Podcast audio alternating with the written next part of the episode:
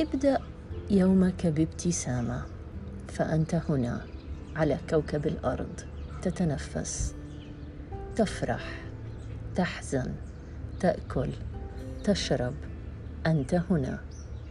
حاول أن تبقى في لحظتك أن لا تفكر في ذلك الماضي البعيد وفي ذلك المستقبل.